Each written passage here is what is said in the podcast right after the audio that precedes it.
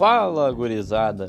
Mais um podcast, o episódio 5 aqui no perfil do Bigode, no Spotify, essa plataforma nova aí que a gente está montando nosso conteúdo. Gurizada, a gente, infelizmente, a gente ficou de fora do Grenal, a gente ficou de fora dessa vitória do Grêmio, muito importante na Sul-Americana. Finalmente voltamos a ganhar. Mas o debate não é nem Grenal e nem particularmente sim sobre a vitória do Grêmio, mas não em si dela, e sim sobre duas pessoas que estão ocupando a mesma posição no Grêmio. É, gurizada, a gente está falando de Breno e Gabriel Chapecó. Que escola de goleiro que a gente está fazendo.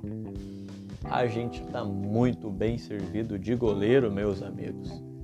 A gente tem duas muralhas, duas muralhas novas são jogadores novos. Jogadores novos que têm muito a dar pro Grêmio, muito a defender. E agora o que se, se antes o desafio era ter um goleiro bom, a gente olhava pro banco, tinha três goleiros meia boca, hoje a gente olha pro banco, tem três goleiros ali, Breno Chapecó se destacando, dois paredão, a gente não sabe qual vai botar jogar. E agora? Goleiro a gente tem, queria da casa, o Grêmio sempre foi uma das equipes que fazem os seus jogadores em casa, que ele cria da casa, né? O famoso jogador cria da casa e a gente está bem servido. Breno, Chapecó, ótimos goleiros. Bom, Chapecó entrou num Grenal, defendeu tudo, não passou nem o Wi-Fi.